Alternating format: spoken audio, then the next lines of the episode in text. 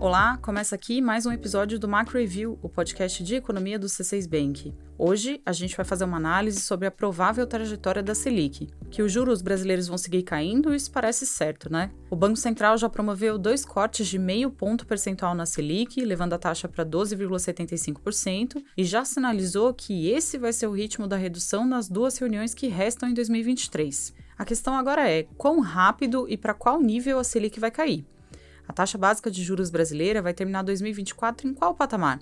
A gente vai analisar essas questões e vai falar também da piora das contas públicas brasileiras e dos dados de inflação dos Estados Unidos. Eu sou a Bianca Alvarenga e hoje é 2 de outubro de 2023. Vamos lá? Estão fechadas as portas para cortes mais generosos na Selic, pelo menos neste ano. Esse recado foi reforçado na semana passada, na ata da última reunião do Comitê de Política Monetária, o COPOM. O comitê reforçou que o caminho da Selic está dado. Ele vai ser de cortes de meio e meio ponto percentual. Os membros do Banco Central disseram na ata que esse é o ritmo apropriado para manter a política monetária contracionista o suficiente para o processo desinflacionário. Em outras palavras, a mensagem do Copom é a de que, se os juros caírem de forma mais acelerada, a inflação pode tomar um rumo não desejado. Vamos lembrar que a inflação brasileira segue sendo uma preocupação por causa dos riscos internos e externos que apontam para uma pressão sobre os preços. E que riscos são esses? Começando pelo cenário de juros nos Estados Unidos. A perspectiva de taxas elevadas por mais tempo em território americano tende a pressionar o câmbio e, portanto, a inflação brasileira. Isso porque, com os títulos públicos americanos pagando juros maiores, é mais atrativo para o investidor manter os recursos nos Estados Unidos. O resultado é um dólar apreciado em relação ao real e, portanto, mais inflação, já que muitos insumos usados na nossa economia são importados. Outro risco que está sendo observado é o ritmo mais forte do PIB brasileiro. A resiliência da atividade da nossa economia, vista no primeiro semestre, mantém o mercado de trabalho aquecido, o que também puxa a inflação para cima. A Cláudia Moreno vai até falar melhor sobre isso logo mais. E um terceiro risco observado pelo Banco Central é o fato de as expectativas de inflação estarem desancoradas. As projeções do Boletim Focus, um relatório que muitas vezes serve como guia para que agentes econômicos formem os seus preços, essas projeções são de inflação de 3,9% para 2024 e de 3,5% para 2025, enquanto a meta a ser perseguida pelo BC é de 3%. Além desses riscos para a inflação futura, dados recentes reforçam que o cenário atual também não está favorável. Os preços voltaram a acelerar IPCA 15, que é a prévia da inflação oficial do país, subiu 5% no acumulado de 12 meses, segundo dados divulgados na semana passada. Esses dados deixaram claro que o piso de 3 e pouco por cento visto em julho, que foi o menor nível para o índice desde setembro de 2020, esse piso ficou para trás. No setor de serviços, o quadro exige ainda mais atenção. Em 12 meses, os preços da categoria subiram 5,6%. Quem contribui para isso é o mercado de trabalho aquecido. O desemprego atual está baixo para os padrões do Brasil, o que faz os salários subirem acima da produtividade e mantém o consumo em nível elevado. Bom, nas nossas projeções, a Selic vai seguir caindo de meio meio ponto em todas as reuniões do Copom até meados do ano que vem. Em números, isso significa que os juros devem encerrar 2023 em 11,75% e 2024 em 9,25%. Lembrando, isso é na nossa projeção. Mas vale dizer que existe uma incerteza em relação ao ritmo e à magnitude dos cortes no ano que vem. Em janeiro, o governo vai indicar dois novos diretores para substituir membros do Banco Central que vão concluir o seu mandato. Com isso, o número de integrantes do Copom nomeados pelo atual governo vai subir para quatro, e o comitê é formado por nove diretores. Essa nova composição sugere um colegiado mais propenso a decisões voltadas para reduções maiores nos juros. Ainda no assunto de juros e inflação, na semana passada, além da ata e do IPCA 15, que a gente citou agora há pouco, foi divulgado também o relatório trimestral de inflação de setembro. Esse é um relatório extenso que dá detalhes sobre o cenário econômico e mostra qual é a perspectiva do Banco Central para a inflação brasileira. Um dos destaques da publicação foram os dados que reforçaram os sinais de que a economia brasileira está sim aquecida. É isso, mesmo com a Selic no patamar alto em que ela está, a atividade econômica do Brasil está resistente. Vamos entender isso melhor? Quem vai explicar para a gente é a Cláudia Moreno, responsável pela cobertura de Brasil na equipe econômica do C6 Bank.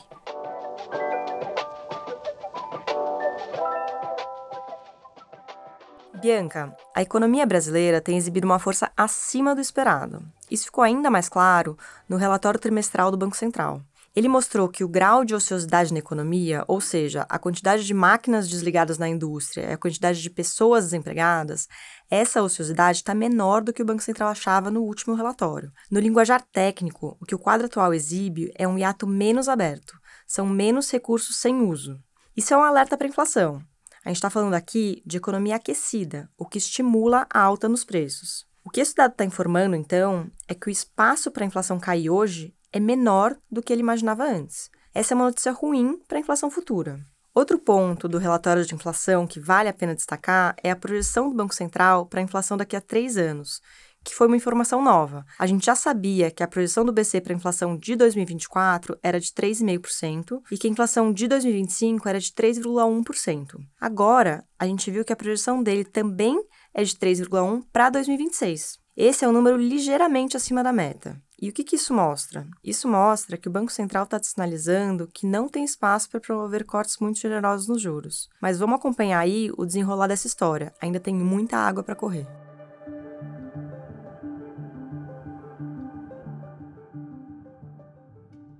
Agora, deixando o assunto de juros de lado para falar do ambiente fiscal do Brasil. Depois de dois anos consecutivos no azul, fica cada vez mais claro que as contas públicas brasileiras devem fechar 2023 no vermelho. Dados divulgados na sexta-feira passada mostram que o resultado primário do setor público consolidado ficou negativo em quase 23 bilhões de reais. Esse dado reúne as contas do governo federal, estados, municípios e empresas estatais, o déficit acumulado em 12 meses equivale a 0,7% do PIB. O quadro preocupa. O governo estabeleceu como meta para 2024 atingir um resultado primário neutro, equilibrando assim receitas e despesas. Mas analistas e o próprio governo vêm questionando a viabilidade de alcançar esse equilíbrio já no ano que vem. É que, para chegar lá, o governo precisa de uma arrecadação extra de 168 bilhões de reais, e há uma incerteza grande em relação à entrada desse dinheiro nos cofres públicos. A dúvida existe porque, primeiro, algumas das medidas destinadas a trazer mais arrecadação ainda não foram aprovadas no Congresso. E, segundo, o grosso dessa receita extra está atrelado a poucas medidas. Por exemplo, mais de 130 bilhões de reais desse total de 168 bilhões viriam apenas com mudanças no Conselho Administrativo de Recursos Fiscais, o CARF, e com incentivos para investimentos por parte das empresas. É difícil saber o quanto de fato será arrecadado, a gente projeta para 2024 um déficit de 0,7% do PIB para as contas públicas do Brasil. Mas vale lembrar que existem dois fatores, além do desempenho do PIB, que produzem impacto relevante sobre a arrecadação do governo. E hoje, esses dois fatores estão apontando para um lado negativo. O primeiro tem a ver com os preços ao produtor. A inflação no atacado afeta mais a arrecadação do governo do que a inflação ao consumidor. E a gente vê que depois de uma alta fortíssima em 2021, quando a inflação ao produtor chegou a atingir 34% em 12 meses, esses preços agora estão em território negativo. A deflação dos preços ao produtor, considerando o acumulado de 12 meses até setembro, está em 6%, segundo o IGP-10. E aqui eu disse deflação. O segundo fator que indica uma menor capacidade de arrecadação do governo à frente é a já sabida redução de algumas receitas extras, digamos assim. É que 2021 e 2022, principalmente, foram anos atípicos. A alta das commodities inflou as contas públicas nesse período. Receitas vindas da exploração de recursos como minério de ferro e petróleo, ao lado da venda das ações da Eletrobras, levaram o país a registrar superávit nas contas públicas. Isso não deve se repetir. Tudo indica então que o bom resultado das contas públicas brasileiras ficou mesmo para trás.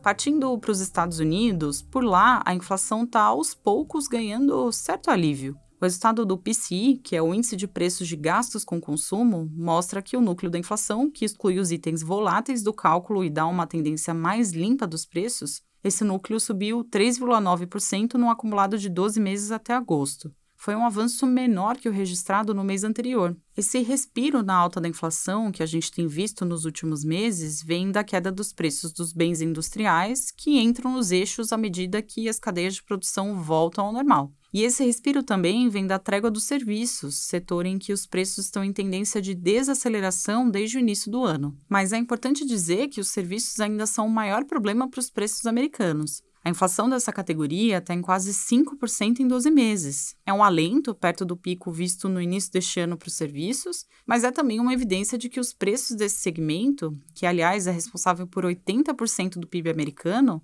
esses preços de serviços estão caindo de forma lenta. Isso porque o mercado de trabalho dos Estados Unidos tem dado alguns sinais de perda de força, mas ele continua aquecido. A taxa de desemprego atual, de 3,8%, segue próxima dos menores níveis da história americana. Esse quadro eleva os custos para as empresas por causa da disputa por trabalhadores e pressiona os preços ao consumidor final. A gente mantém nossa visão de que o Fed deve optar por mais uma alta na taxa básica de juros dos Estados Unidos neste ano. Hora da nossa agenda. Eu compartilho agora os dados econômicos que a nossa equipe vai acompanhar nos próximos dias. Na terça-feira, 3 de outubro, o IBGE divulga a produção industrial de agosto. A gente projeta uma alta de 0,5% em relação a julho. Na quarta-feira, sai o ISM de serviços dos Estados Unidos. Esse indicador, que também é um resultado de pesquisa com gerentes de compras, ele deve mostrar que os serviços continuam em expansão moderada em território americano. No mesmo dia, sai o Índice de Gerente de Compras, o PMI Global, que é um excelente termômetro da atividade econômica. O PMI deve continuar próximo dos 50 pontos, mostrando certa estabilidade na atividade econômica mundial em setembro. E terminando a semana, na sexta-feira, sai o relatório de emprego dos Estados Unidos referente ao mês de setembro. A gente acredita que os dados vão mostrar um mercado de trabalho desaquecendo lentamente em território americano.